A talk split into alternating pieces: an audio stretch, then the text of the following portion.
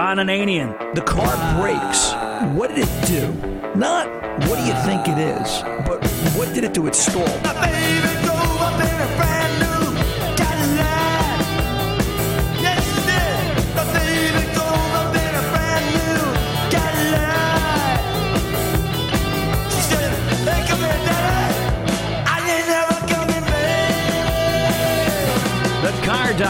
I watch, as I usually do, a lot of stuff on YouTube that I can learn from. Of course, you're the guru, but YouTube's my second education source. Welcome to the radio home of Ron Ananian, the Car Doctor. Since 1991, this is where car owners the world over turn to for their definitive opinion on automotive repair. If your mechanic's giving you a busy signal, pick up the phone and call in. The garage doors are open. But I am here to take your calls at 855 560 9900. And now, here's Ronnie.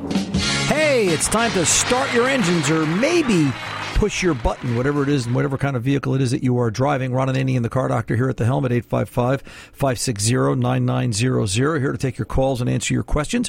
CarDoctorShow.com is the website. Podcast of this radio show are there. We also stream this radio show from CarDoctorShow.com. You can access it anytime, 24 7. There is an all Ron, all Car Doctor channel running all the time, but the live show is also broadcast out of CarDoctorShow.com. Uh, if you click down on the left side of the page, there's a stream button there, 2 to 4 p.m. Eastern Time on Saturdays. For those of you that don't carry an affiliate or have an affiliate near you that carry the show, then you can stream it from CarDoctorShow.com. Of course, podcasting at TuneIn, iHeart, iTunes, all the usual places that America and everyone else is going for streaming and podcasting shows. Please click subscribe because we appreciate it when you are here to, you know, talk to us about your car, and we appreciate the fact that you're tuning in and listening because we know we have you have a lot of choices. You have a lot of things to be doing with your time. And um, time is something we're all short of. Tony looked at me funny when I said, start your engines, turn the key, or push the button at the top of the hour. And you know what? That might have to become the opening because we are changing the way we approach cars, both in their design and the way we think about them. I've been talking about this for a while. If you recall, two weeks ago I went to a Chrysler class and we were talking about volumetric efficiency and calculated load testing and the way that we're going to be working on cars in the future. And uh, our next guest, as we have a conversation about this, who knows? Maybe we'll be talking about voltage drop testing automobiles because our next our next conversation is going to be one that well you're going to really enjoy this. Matt Goode from Iowa State University, the Iowa State University Electric Car Program, is going to be joining us right now, and he's here to talk to us about well solar solar powered cars. Matt, are you there, sir?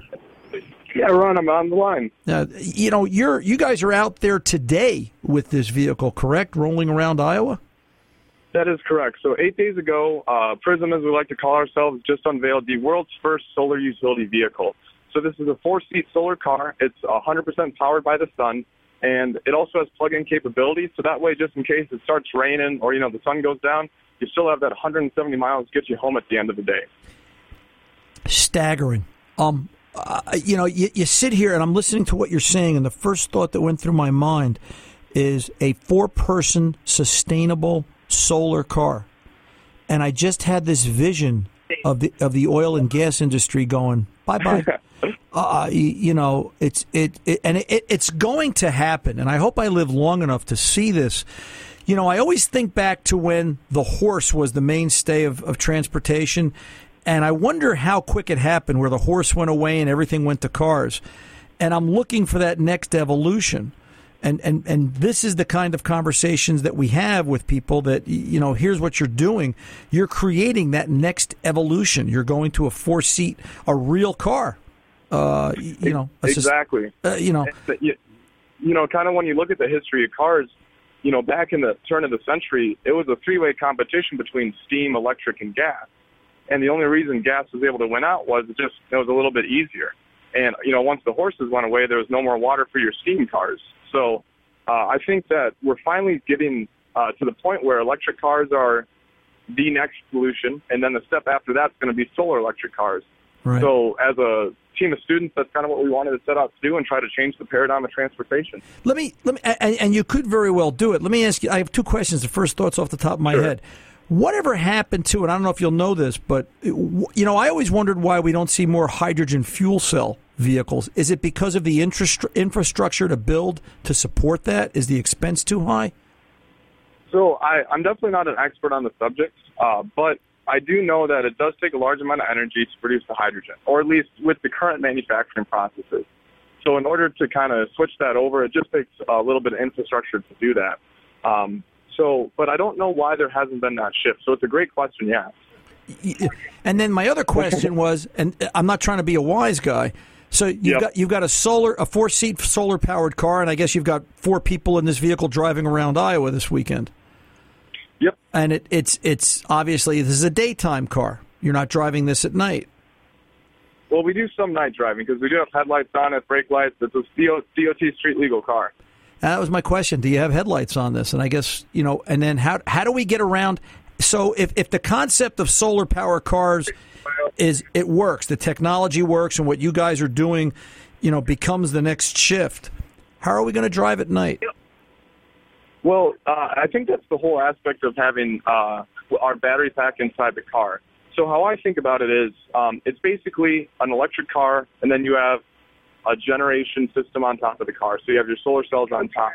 So as your battery technology continues to advance, you know you're going to be seeing larger and larger range out of a vehicle uh, without increasing the mass any. So by the time you slap some solar cells on top, now you're just continuously recharging those batteries. So if you just drive to work and keep it parked outside all day, your car is going to recharge itself. But the coolest thing is once that car is done recharging itself, if your car is plugged into your workplace, you can run your workshop off of your car that's sitting outside in the parking lot. So you could be a you could be a carpenter with your cordless drills and you could work on the side of the road. Is that what we're thinking about? I'm being serious. I mean, that's that's a that, exactly. That's that's what I I really see out of this. And let's say the power goes out at your home, well, you could just plug your electric car into your house and then run your house off your car. So you no longer need to have a gas generator or anything like that. Also, you know, I so read. Really. Yeah, go, go ahead. ahead. Go ahead. I'm sorry. go ahead. Uh, you know, I read somewhere a couple of years ago. The conversation was that you know the idea of changing the whole fleet over to an other than gasoline vehicle isn't really what they want. What what the industry is trying to do. If they said if we could change ten percent of the amount of American vehicles on the road over to an other, you know, an alternate, uh, uh, uh, um, electric or, you know, um, a solar electric vehicle, etc., you would see the price of gas under a dollar a gallon because the demand would be so low. It would just take the, the, the pressure off in such a tremendous way uh, you know, and the numbers above 10% just start forcing some rapid changes, both in political in nature, in terms of, you know, who holds all the cards, and uh, both in terms of economic pressure, you know, who's got all the power. So, you know, this is, this really is cutting edge stuff, what you're doing here. Does the car have air conditioning? I'm just curious. So right now we have basically a forced cooling system. So in the front of the car, uh, we have vents that'll take in ambient air from the outside and force it into the driver's face. Uh, but we are looking at different ways that we can air condition the inside. So right now it's still a concept vehicle. right, right, right. And then from here, now, now, for lack of a better way to put it, these are students, right? You guys are engineers at Iowa State University. So we're not just engineers. So two years ago, this was a blank sheet of paper. So in two years, we went from zero dollars in our account. Uh, we're a nonprofit, and we went from a blank sheet of paper to the finished car that you see that's driving on roads. And right now, we're doing a 99 county tour of Iowa, kind of bringing it out to all sorts of different people, all sorts of different communities, showing it off. And then this fall, it's going to race across the continent of Australia. So we'll actually be starting in the north coast of Australia and driving to the south coast, right through the Stuart Highway and right through the middle of the outback. What is the car? What does the car weigh, David? Or uh, it only sorry. weighs 960 pounds. Okay, a curb weight by itself. So exactly. with yep. with four people in it, what 200 pounds a person, it may it may top out close to 2,000 pounds. Yeah, that is correct. Okay. And then what are you doing for, you know, four tires and a spare? I mean, do you look at all that and then how much luggage can it hold or is it, you know, how much of a concept is this at this point? So on the inside, uh, we have enough room to actually, uh, the car is big enough so you can put your skis in there if you want to go skiing on the weekend. Also, if you want to go camping, you can easily fit your tent and camping gear on the inside. Right now, when we go to an outreach event, we actually put all of our free T-shirts, sunglasses, and stuff like that in our back hatch. Then we have our four members hop into the seats. Then we turn the car on, uh, turn on our infotainment system so we can listen to music as we cruise up and start driving the car. How much of what you're doing do you think is for the benefit of the motoring public here on this planet versus do you think you know does the space program come along in five years and look at the technology you're developing and they take it with them to the stars? Do you ever think about that? Uh, well i think the coolest thing is uh, we're affecting a lot of different markets in very different ways so like we're using the same materials that our aircraft are made out of we're using carbon fiber you know we're using fiberglass molds and then on the electronic side we're making super high efficient electrical systems so uh, we're kind of working, you know, with the same systems that cell phones are using a couple years down the road. We're using the same sort of radio technology that we'll be communicating with a couple years down the road. And like you said, you know, uh, vehicle-wise, we're kind of making that next step of vehicle also. Right. So uh, the vehicle, I believe, will be impacting several different markets. Just like when, uh, you know, that new product comes out, it kind of does has shockwaves that ripple into other markets. Yeah, I think, you know, have you seen the movie The Martian? Yes. Right. Yep. Great movie. right. Do, do, do you, you know, I look at that movie, and one of the things about that movie that I really enjoyed was the technology in it reminded me of what people like you and your team are doing today and developing because that was a solar powered rover that he had. And, you know, you're not that far off the mark. And, it, you know, it's, it's, you know, there's, there's another Edison in you guys, if you know what I'm saying. And you guys are just reinventing the wheel, so don't stop by any stretch of the imagination. From a from a mechanic side, I'm a mechanic 43 years. I'm still going to class. How are we going to get guys to fix this? They can't fix internal combustion engine cars, uh, you know. Sure. Um, you know, and and I, I mean, and that's got to be part of this thought process too the practicality of how do you now get a market of this and an infrastructure support team of this set up too that's an enormous undertaking uh, yeah you know where, um, so where does that how, does that fit in? Pro- so we're approaching the problem by almost how Tesla does the wireless updates to their cars. Uh, we have a telemetry system on the inside that's hooked up to our computer. So actually, anyone sitting inside the car can access all the diagnostics of the vehicle. So by just hitting a couple buttons on the touchscreen located in the center of the vehicle, they can figure out if it's throwing an error code, what that error code may be. Then from there, they can either contact, let's say that we go into business and we have a sales representative somewhere, you know, they could contact them. Or if there's a mom and pop shop down the road, they should be able to contact them. Wow. Because electric vehicles will need some maintenance. Like let's say sensors go out, you know, these newer vehicles, you always have some sort of sensor going out somewhere. So there'll still be some sort of demand for someone to come and fix it. And we try to simplify all the systems so as students, you know, we could still fix it because we're still going to class at the same time. We're still learning. So uh, complex systems typically fail for us. So we try to kept everything really simple on this vehicle. Wow, you you guys are just turning the world on its ear. Um, Matt, if the listeners want more information, if they want to donate, if they want to support this endeavor, how do they go out and find out more about you guys? So I'd say uh, feel free to go to our website and start there. Uh, the website is Prisum. That is P R I S U M dot org. And there you can find more information about the team, more information about what we're trying to do with the transportation world. And also, if you're interested, donating to the cause to help us get to Australia and help us build the next vehicle, which will be better than this one. Okay. Hey, listen, if we can do anything for you here, um, if you guys want to keep us updated on your progress, we're always glad to have you back. Um, you know, as you stumble across that next light bulb, we'd, uh, we'd, we'd, we'd be honored if you'd consider us to help make America aware of it. So uh, always feel free to reach out. And uh, thanks for taking the time today. And um, happy motoring, I guess, would be the best way to end this. Yeah, thank you very much for having me. And maybe next time I could be calling you from Australia in the middle of the outback. Well, you know what? Absolutely, absolutely, positively, kiddo. We'd love to do that. And um, like I said, if uh, if we can do anything to help you and get you uh, out in front of the right people, we're glad to do it. Feel free to reach out. Um, uh, real quick, you guys must have a Facebook page, right? Yeah, we do. If we uh, once again, if you search Prisum Solar Car, so P R I S U M Solar Car, you can find us on Facebook. We're also on Twitter, Twitter, Instagram, uh, LinkedIn. So feel free to give us a shout out too, and feel free to see a couple photos of the car. Cool beans, and pr- it's Prisum P R P R I S U M dot org is the website. Gotcha. All well, right, thank Matt, you very much for uh, having me on the show. You're very welcome, sir. Thanks for taking the time today. Isn't that? Thank you very much. I'm Ron Ananian, the car doctor. I'll come back. We'll make some comments. I'm Ron Ananian, the car doctor. We'll be back right after this.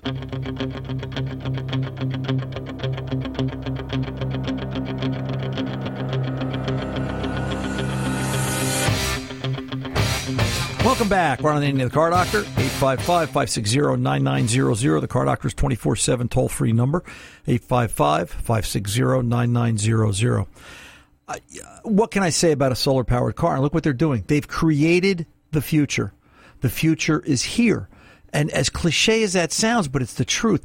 You know, you can't you have to look at everything. You have to be open to new ideas, and that's that's the only way we're going to advance the industry forward.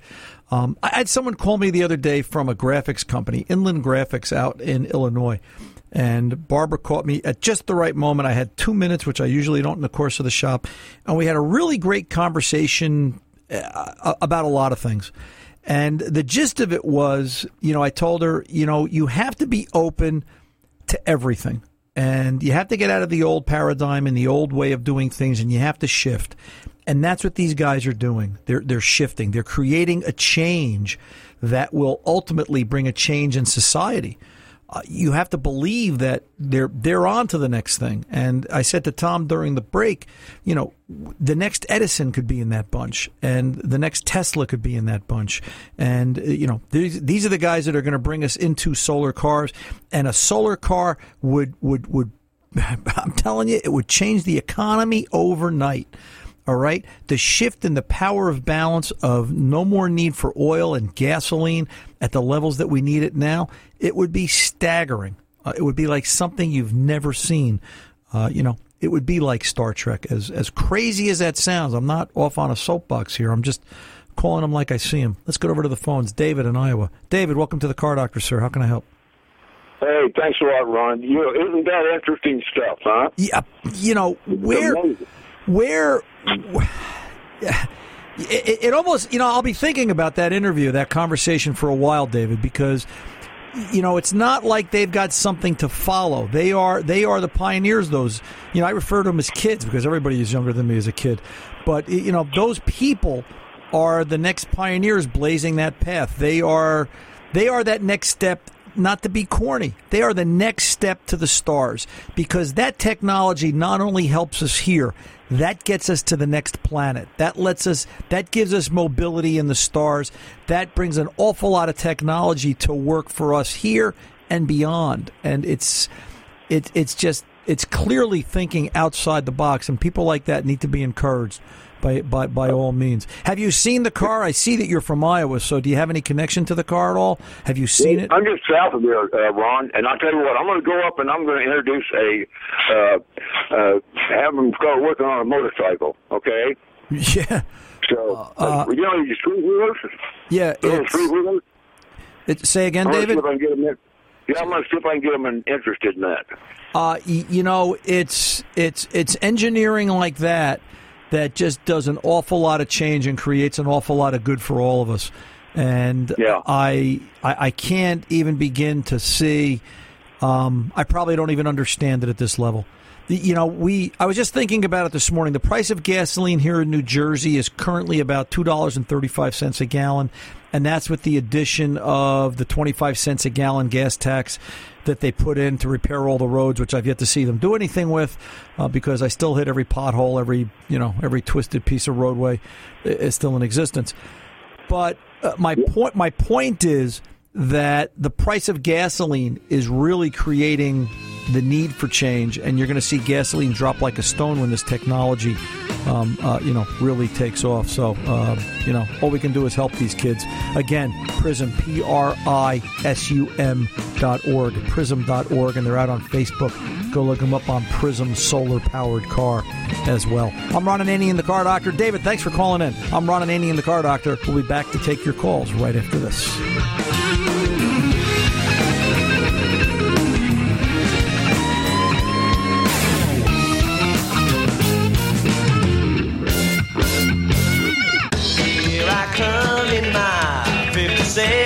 Welcome back. Ron Ananian, the Car Doctor, 855-560-9900. Car Doctor's 24-7 number, streaming at cardoctorshow.com as well as on 80 plus affiliates across this great country of ours. Um, I, I want to point out next week, I already know what next week's open is going to be. Tony's going what? Next week's open, first hour, um, so the 2 o'clock hour, I'm going to talk about the repair of the week because I kind of know what it is. I've got this 2000 Corvette that three dealers and an independent repair shop tried to fix. And it was basically an electrical draw. And we're going to talk about how I diagnosed it. Um, I, I know what's wrong with it. I have to finish the repair this week, but I'm going to stick my neck out and say I can fix it, and I will prove it to you by next Saturday as uh, I talk about it during next week's show. So uh, you guys can call me on it if I don't mention it, but I guarantee you that car will be fixed. Um, because uh, we've already got the diagnosis made, and um, we'll talk about the whole thing next week. Just trying to uh, pique a little curiosity. A 2000 Corvette, poor guy. Boy, did this guy spend a lot of money to fix nothing. It was amazing. Let's go over and talk to Corey in Parkman, Maine, 02 Ford Explorer, and some questions. Corey, welcome to the Car Doctor, sir. How can I help? Hey, Ron, how you doing? Yes, sir. What's going on? Yeah, first time caller. We love your show up here in Maine. You Th- know. thank you, sir. I'm glad to be there. I've been up there in Maine for many, many, many, many years, Oh yeah. and uh, as well as other parts, and uh, I'm glad to be there for you. What's going on? Uh, I got an O2 Explorer there that we've had for quite a while. It's got over 200,000 miles on it. Just broken in. Oh yeah, I love Oh, yeah. this truck. You know. So, right? yep. So the rear end started howling, and I've got another truck out here, another Explorer. It's an Eddie Bauer I bought for parts, and I want to swap both differentials out of that truck and into mine. Okay. I just wanted to make sure that everything was going to be right, like the speedometer. You know, we used to get into trouble with that back in the day, and I didn't know. I mean, where it's all electronic, is this just a bolt-in deal? Well, you're going to if the gear ratios are different, you're going to have to find out what one is versus the other, and then start to do the math. You know, in terms of how it's going to affect it. Yep. Now, if if the gear ratio was available for that year vehicle, so you know if, if it's from an 02 to an 02, and Yep. you know one's a 308 and the other one's a Uh, they're 355s and 373s. okay, and The ones that I'll be putting in are the 373s, and that one also has limited slip Okay. So, you know, if that was an option, you should be able to go in and program set it up for that particular gear ratio. I don't Yep. see why you can't do that using a Ford IDS. Um, there's there's got to be a way to change the as built data within the vehicle. Okay. You know, it, it shouldn't be an impossibility. But Yeah. uh, you know, otherwise, yes, you are going to have you know the speedo will be off, the ABS will be off. Um, you'll actually affect engine operation, so there there should be the ability to change that. Yeah. Um, I would verify that with your local Ford store, and just tell them what you're planning to do. And you know they'll probably charge you an hour's time to hook up to IDS and reprogram it. But you know for a hundred bucks or whatever they get for a labor rate, uh, you know it's it's you're, you know it's clearly the way to go because in your case, it's not just rebuilding the rear; it's also now you're going to have a limited slip, which is uh, obviously up there in Maine in the snow, um, a better deal. Oh yeah. All right, now let me So ask you will this: I be able is, to drive it into the dealership? You think, Ron? say that again? Well, can I put the gear in and drive it to the dealership? Yeah, I would think so. there? I would think so. I don't think I don't think that's necessarily an issue. Is is the are the transfer cases the same style? Yeah, I believe they are. Um, you know, if, if if one's a, a shift on the fly, is the other a shift on the fly? Uh, yeah, they both have the auto four x four Okay, set up there. okay, because that would be you know I look at uh, the manufacturers always have a reason why they build something the way they do. Not a Yep. question of right or wrong. They've always got a reason. So if one's got 370, whatever's 373s, and the other one's a 355, and it had two different transfer cases, I'd say, well, maybe that's got something to do with it. Yep. But uh, you know, it, in this case, it's just one was probably an open diff, and the other one was a, a limited slip or a locker, and you know, it was just checking off the box on the order sheet, and and I'm sure they can do that.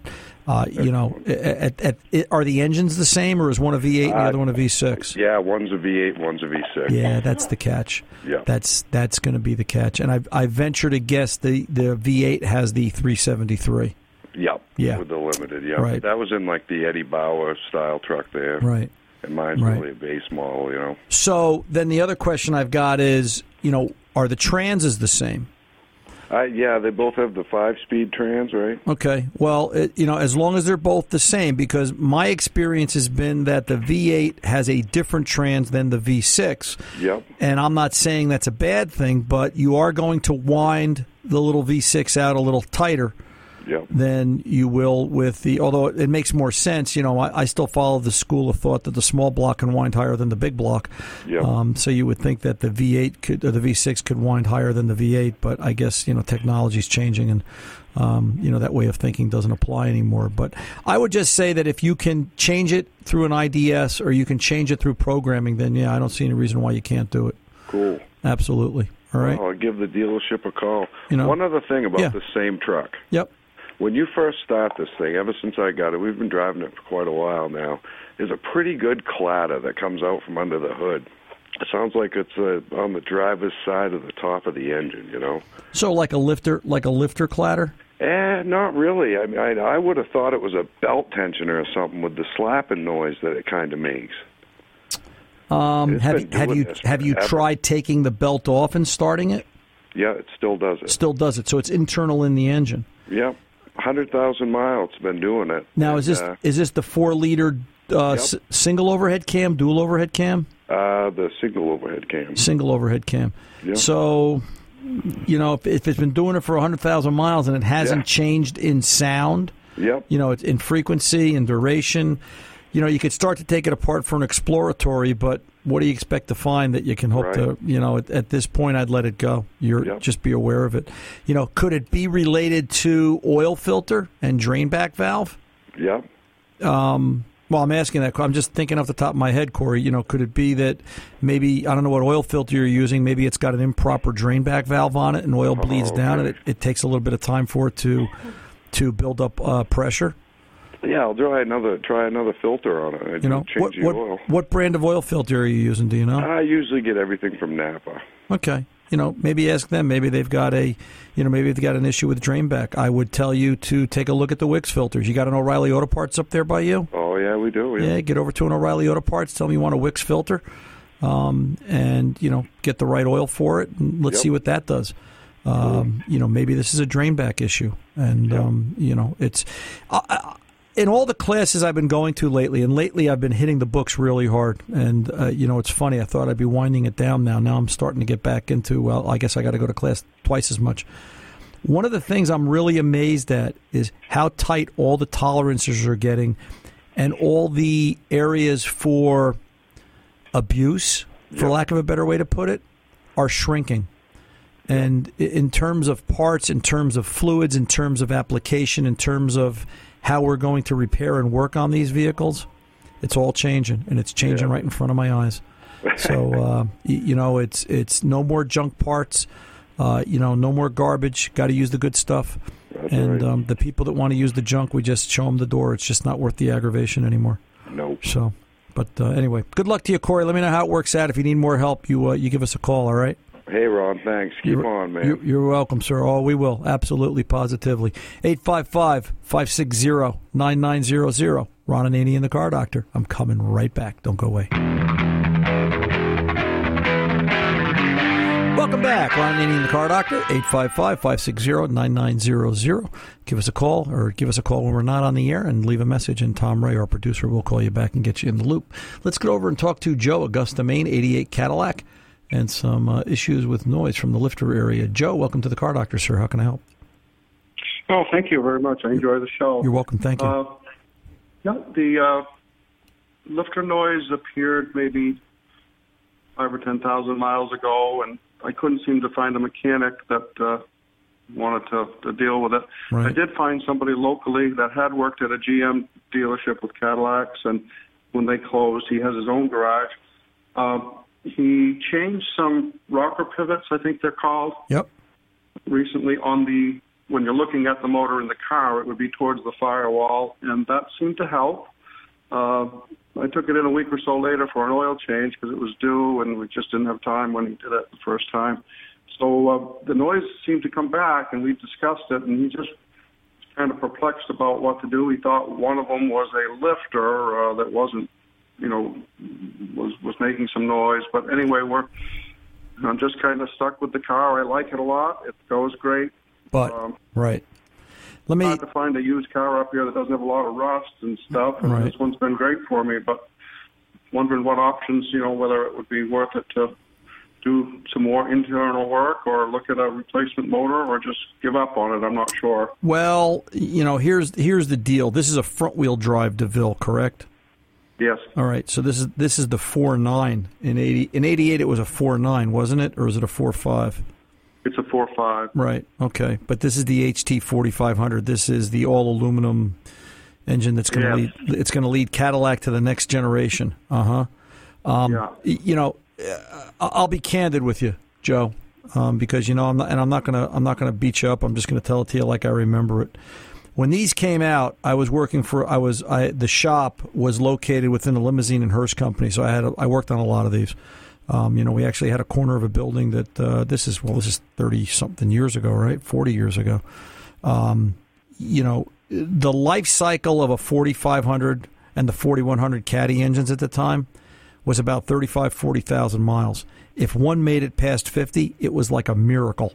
It really was. It was bad. Yeah, that's uh, kind of what he's telling me. Yeah. Too. So you know, I, I'm stunned to hear one almost 40 years later with you know 150,000 miles on it. That is unheard of because this is an engine that has all the durability and long lasting of a potato chip rolling around in the Atlantic Ocean. It just it just has none. Um, you know, so to start throwing a little bit of money at this and trying to repair one noise, I think is a folly because what's next? Uh, you know, unless you happen to get the one that General Motors released that doesn't have long term problems, I'd be stunned if something else doesn't start to happen somewhere else down the line. Uh, you know, some of the problems with these were the intake manifold bolts always loosened up. And the car would come in for the first 30. I can remember this like it was yesterday. The car would come in for its first 30,000 mile service. And as part of that 30, 30 service, the mechanic would always retorque the intake manifold bolts and if they yeah. weren't if they weren't torqued in proper sequence, by the time the car made it out the door, they had pulled the block back square, so to speak. The the, the two by four took a sag to it, and and retorquing the intake manifold because all the parts of that engine depend upon each other to maintain in, integral strength and square, so to speak. By the time the car made it out the door after the intake manifold torque, the center rod, the center crank bearing would spin. That was the thrust bearing on that, and it would the knock would go away or the knock would get louder and they're putting an engine in the car. That being yeah. said, if you really love the car, see if you can find an engine. And I say it like that, see, because to my knowledge, about 15 years ago, they stopped reproducing that engine. I don't. Yeah. I, I don't know of too many people that are rebuilding it. Uh, you know, the, the the only one that I think of that could come to mind is maybe Jasper they're online, jasperengines.com or whatever their website is. Uh, you know, they're a national rebuilder. Uh, I have no direct experience with them. Um, other than I see guys using them from time to time. We don't see a lot of engines coming in and out of cars anymore. Uh, you know, but you're going to be shocked at what you'll spend. Uh, you know, right. it, you know, it's going to be somewhere in the three to four thousand dollar range without even thinking, just for the yeah. engine. Uh, yeah, you know, and then then with labor, it'll be six grand. You ready to put six grand in an '88 Cadillac? No. you know, it's yeah. it, right. It just becomes ludicrous. So the question becomes, how deep is the problem? Listen, I, I got to tell you, um, I'm impressed that your mechanic would actually make the effort to do the rockers and try. Uh, you know, I, you know, I I probably would have done the same thing, but I would have given you the caveat, and I'm hoping he did the same thing too, so that there's no hard feelings between the two of you. That oh this, no, it's fine. He yeah. he was very upfront, and yeah. he said he had some experience with, you know, this was a very common thing, yep. and occasionally they could, you know, and he gave me a price, and it was just, you know, it was like three or four hundred bucks. I right. said, well, it's worth a try. It's it's worth and, a try. Yeah, absolutely. It's just it really comes back to, you know, how deep do you want to go, and is it really worth it? But um, if it's not a super terrible noise, and it's just going to be a clatter for a while. Drive it till it stops. Just make sure you're no place bad when it does. But um, uh, you know, to put more money in it, it's going to get very, very, very, very expensive. I think I would take the five grand and what an engine would probably become, and try and find a Southern California car that's got twenty thousand miles on it, and at least you'll probably get ten thousand more out of it, if you know what I'm saying. Something else that won't have rust on it. Joe, good luck to you, and thanks for listening up there in Augusta, Maine. 855-560-9900. Ron Ananian and the Car Doctor coming back right after this.